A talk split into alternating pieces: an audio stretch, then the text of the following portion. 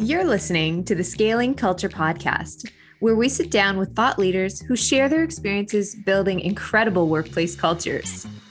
Our guest today is Tina Hodges, Chief Executive and Chief Experience Officer at Advance Financial and President at Tennessee Action 24 7, an online sports betting company with fantastic customer service, which is very different from many of their competitors. Obsessed with employee and customer experience, Tina grew Advance Financial to 1,400 employees across 100 locations and was named for eight consecutive years on Inc. magazine's list of fastest growing privately owned companies. Tina was appointed to serve as board chair on the Volunteer Tennessee Commission. She's a member and supporter of numerous nonprofits and charitable organizations, both personally and through the Advance Financial Foundation.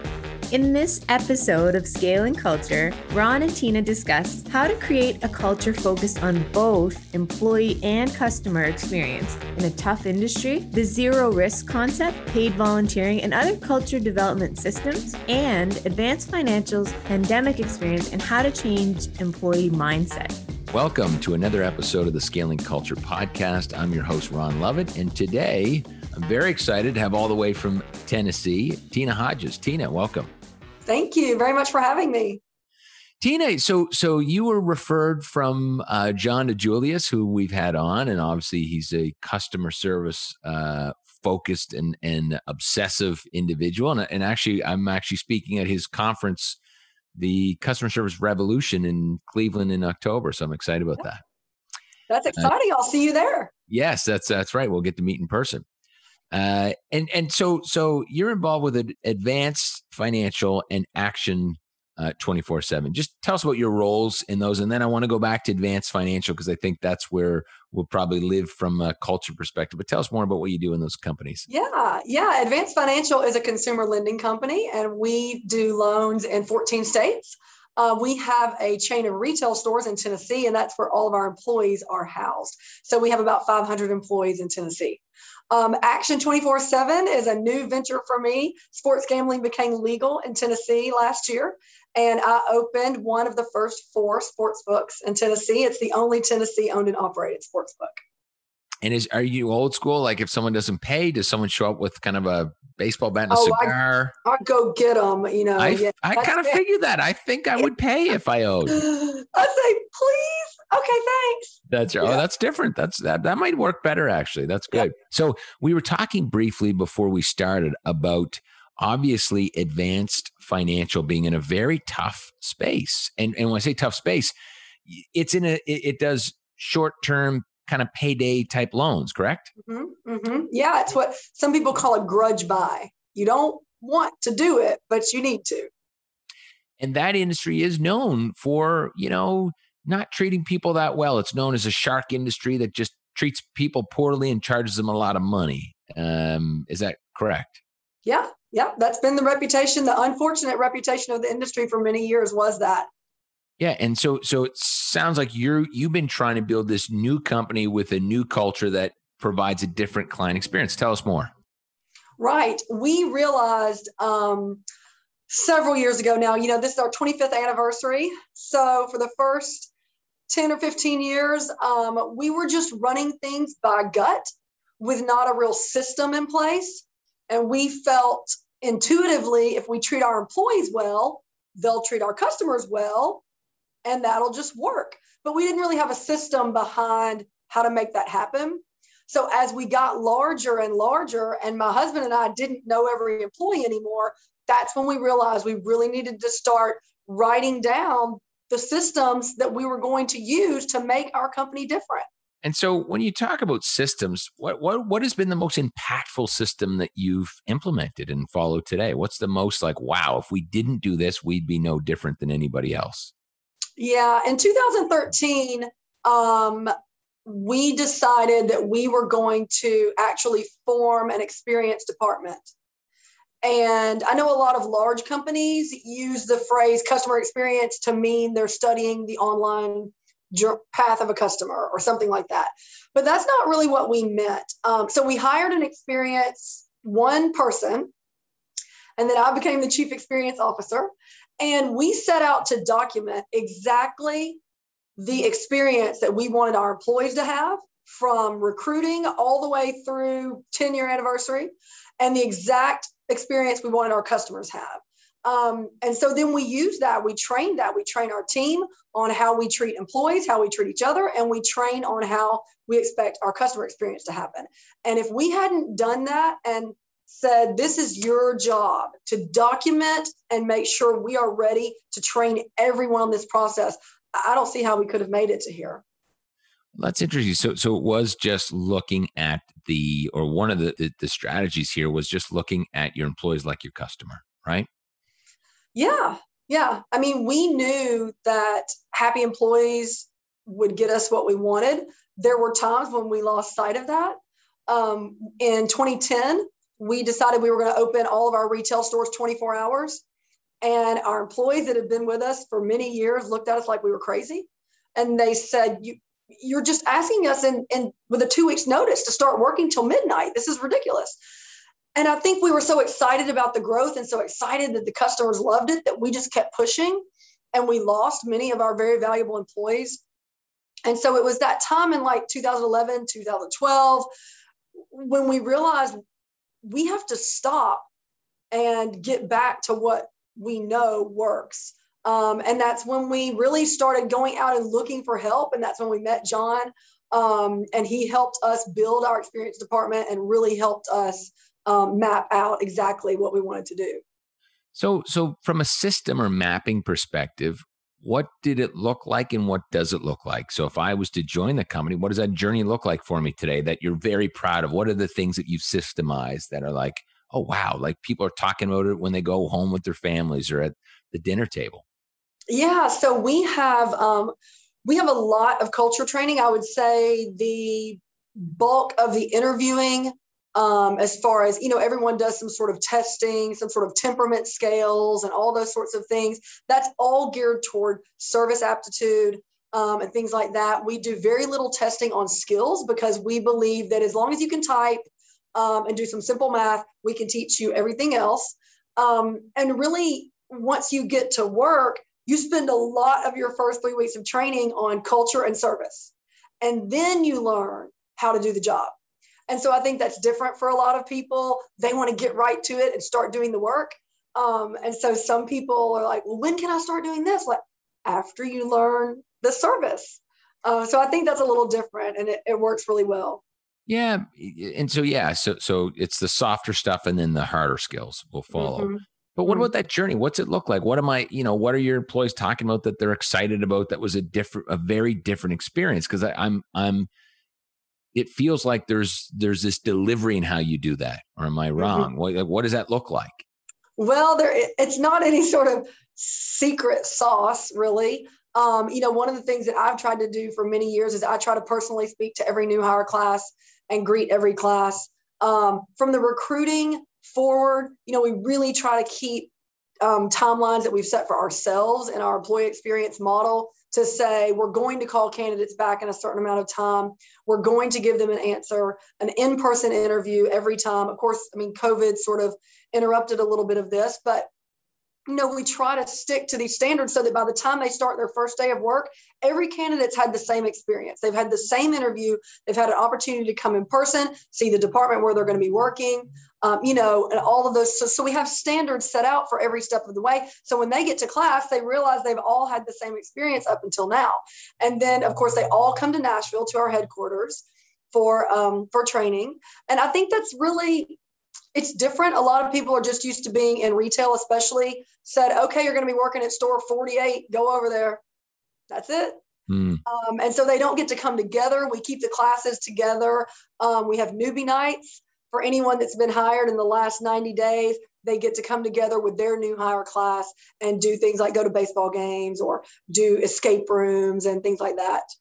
So it seems like there's consistency and and and and some experience stuff, but I still don't see how we're connecting. You know, how are you separating yourself from the pack? Because because fine, you, someone does the soft skills and understands culture, but but where's the um where's the look, Ron? Welcome to this company. You know, do you tell stories about how customers have felt in the past? Like how how do you build this culture of um, people who are compassionate, and empathetic to the customer? What part yeah, of so the onboarding, what have, part of the training is that? Yeah, so we have um, the very first thing that happens people walk in, sit down, lights go off, video comes on, and they see a day in the life at our company. And that's a video that we've made that is stories of actual customers. When we were um, thinking about making this video, uh, you know, people suggest you have to hire this team and do all this creative work. I said, I'm going to email my managers and ask for customer stories. And I just emailed the managers. They wrote me back amazing stories of our actual customers. And that's what we filmed. Um, and so it's stories that go through and tell the day and the life of our customers, what you're going to see from sun up to sundown in one store. Um, and so they watch that and they get a better feel of not what's happening in the store, but who we're serving and how we serve. And so I think that makes a big difference to them. Um, of course, it's to music and there's, you know, music, images, stories. I mean, that always gets people's minds more open. And then I come and talk to the class. We go over some of our service standards, which are our nevers and always, things that we never want to do um, to each other or our customers, and things we would always rather do instead. And we talk about those and we talk about why they're important to the company um, and let them guess, like, this is a never. What do you think an always would be? And so we go through that together. And I think it's really helpful for them. They get to ask questions as to why did you pick this? Why is it important to this company? And that's how they get to know the company as people, who the company is, not what the company does. And I think that that's very important. Yeah, that's interesting. So so open dialogue back and forth, but sharing stories so they can really understand who the customer is, what makes them tick, be compassionate. I'm sure some of those are probably emotional stories. Oh, yes, for sure. For sure. You know, we are helping people. Um, I was a nurse practitioner before this in an emergency room, and it's very similar very similar customer base. They have a need that needs to be met right now. People come to us because they have a two or three hundred dollar prescription and they can't fill it, or they have a family emergency. Um, they have to go out of town for a funeral and they just don't can't get new tires or all these sorts of things. And so they're in a bad situation, and we need to remember that uh, we're not just selling gum at Walgreens um, we're really getting uh, inside people's personal lives and we need to take care and remember that. Yeah and so what what what systems do you have to make sure that that's sustainable? So i join the company i do my soft stuff learn the skills and part of that is understanding the day in the life of the customer. How do we sustain that in your organization and, and Advance Financial? How is it sustained? Yeah so we i think that sustaining it is then switches to how you treat your employees. And so things like when they get started, we have newbie nights. Like I was saying, they can get together, talk to each other. How's your training going? How do you like your new location? Um, we also have lots of different groups and teams and team sports and uh, you know, bowling teams, softball teams, everything you can imagine. We were the city champs like four years in a row for basketball. Um, so we have lots of activities for people to do. We pay people 40 hours a year to volunteer. And so they're able to get together outside of work and serve their communities. And when they feel a part of something, then those those ways to treat the customer that just comes naturally because they are feeling part of the culture because that's how they're being treated by their coworkers and their employers. Yeah, I love that. And so, so, and is there a scoring? Like, how, how, what's the accountability? So that is the softer side of keeping alive. What about driving accountability for that? Yeah, so we do, as I mentioned before, we have some service standards. Um, it's our customer experience cycle and our employee experience cycle, and we grade ourselves on those. We have mystery shoppers um, that visit our stores. We do telephone mystery shops and we do in person mystery shops to make sure that just some of the fundamentals of Mr., Mrs., please and thank you, using the customer's name, always um, offering services, doing a recap, all the just sort of interaction standards are being met. Um, and then they have weekly team meetings, they role play, they listen to their own mystery shops um, so that they can see what they did well and where they need to improve. Um, and so they do get um, that sort of hard scoring. So even if you feel like you're doing it, you actually get a scorecard also. What was the hardest thing about shifting from before to after? What was the what, what were some of the biggest roadblocks that you had to figure out as, as you were going through this process? The the biggest one and one that I'm actually starting over right now at the sports book because we have all new employees. It's changing the mindset of people. So how do we do that? Um, yeah, it takes a lot of time, a lot of role play, um, sometimes forced behavior until they learn to do it naturally. Um, one of the things that we're actually starting right now at the sports book, um, it, it's difficult to err on the side of the customer. And when you know the company's right, it's even more difficult because people have been taught by other employers or their parents or schools, whatever, that um, you know whoever's right that matters. Um, and sometimes it sometimes it doesn't. Sometimes you need to just let the customer have what the customer needs right then and let it go. And so um, people aren't used to doing that. People have not been told it's okay. People have been told don't lose money for the company, don't spend the company's money unnecessarily. And we have to train them. We want the customer to feel like they're winning. We want the customer to be satisfied.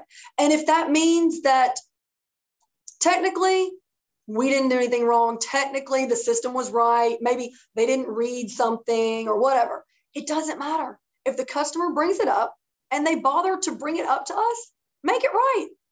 Find out what the customer wants, find out what would make it right to them, and do it. And that's very unnatural to people. At one point, we had to tell people, you must use two personal note cards a week. You must, you must find two customers to write. And now those same people are like, I ran out of note cards. And they're just, they love writing their customers and say, I'm so glad I can help you today, Miss Smith. I'm so glad. Let me know if you need anything else. And now, years later, they love that, but it's hard to get started because it's it's against people's nature. But uh, I'm curious, and it sounds like with this new company, we're bringing people on, and then we're changing their perspective or beliefs. But uh, but can we hack the system? Uh, you know, why not look for people that have that belief coming in versus training them or or trying to change their perspective? Which you're right takes a lot more time. Well, um, there's not very many of the people out there. And if there are, uh, many of them are happily employed at the Advance Financials of the world or Costco or somewhere that does believe that. Because once people, um, and it's a great recruiting tool also, because once people, like minded people, learn about your company, they will want to come there and say, I don't know what you do, but I moved here from Ohio and I know that you have the same service standards as my old employer.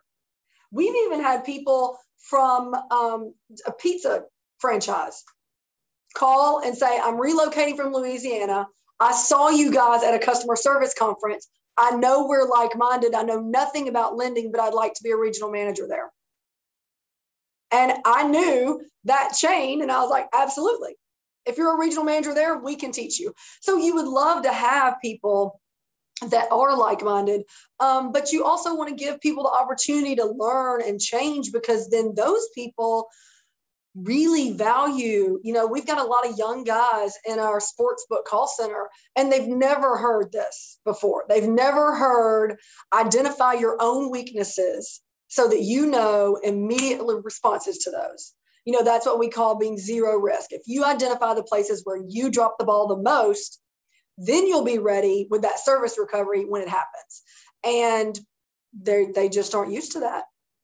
But there's got to be balance, right? Because I understand the concept of look, as long as you have the right attitude, we'll train the skills. But that only works for so high in the organization or or at a certain level because at some point you can't do that with your CFO. You can't say, "Oh, come on here and and you, you like our culture, and we'll train you how to be strategic about our financial situation." you need yeah. to learn from them, right? And so is that only work for part of the organization? Well, it's it has to be a balance. Um, you know, you have some skill sets like um, general customer service. And there's a lot of people with that skill set. A lot of those skills can be trained. So you have a service training and skills training balance. But then you might have, like you said, CFO or a higher level IT leadership. I can't teach anyone anything about IT nothing. And so they have to come with both. Yeah, they need to, they need to be lot, experts. It takes a lot longer to recruit those positions. You have to have a good recruiter that knows you and knows your company. We've been using some of the same recruiters for about eight or nine years, and they know, um, they know don't don't recruit for this company from X company where all the employees are unhappy. So if we're recruiting people, we're going to be recruiting from like-minded service industries where we know those employees are more likely matches. Understood. Um, what, what else? You know, what, what what's next in Advance Financial? What are some of the challenges that you have today, and what are the next things you're trying to accomplish with the culture? What's the next hurdle for you?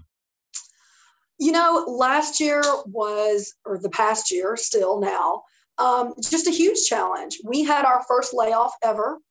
Um, we had gotten up to about 1,100 employees, and we had to lay off half of our staff. Um, we were 24 hours in all 108 stores. And obviously, due to all the lockdowns and everything, we couldn't be 24 hours anymore, but we were allowed to stay open. So we were very thankful that we were allowed to stay open and service our customers, but we ended up losing about 500 of our staff. It was very difficult, um, lots of tears, and it was hard to sustain the culture through that when um, we're used to seeing the store employees. My husband and I try to visit every store every year, and that just didn't happen at all last year. Um, and we have operations managers that each have five stores apiece. They spend one day in each store each week.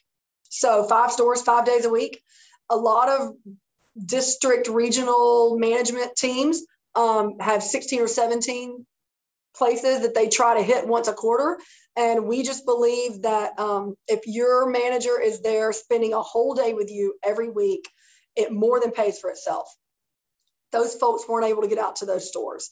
So it was very difficult to maintain. So, you know, that's the challenge now as Tennessee is reopening and many of our counties um, are removing the mask mandates and crowd restrictions and all of that um, throughout the next month is bringing people back together, making sure people feel comfortable coming back together.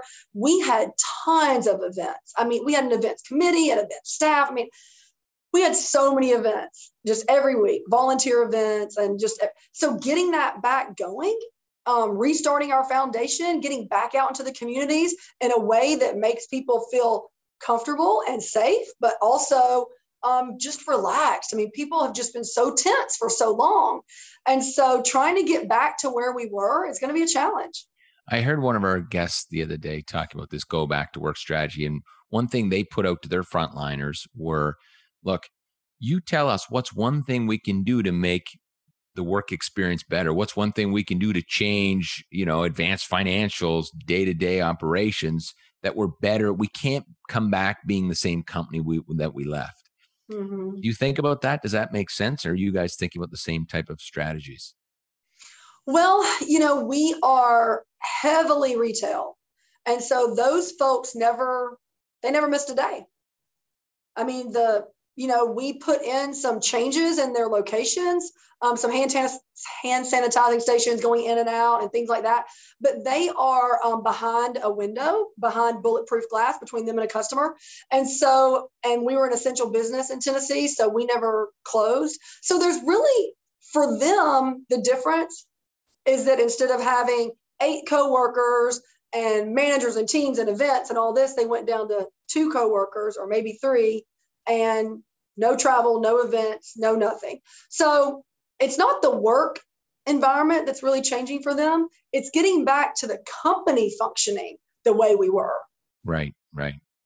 Yeah, well, that that's great. Tina, anything else that that you are excited about that you guys do that maybe we haven't had a chance to discuss today?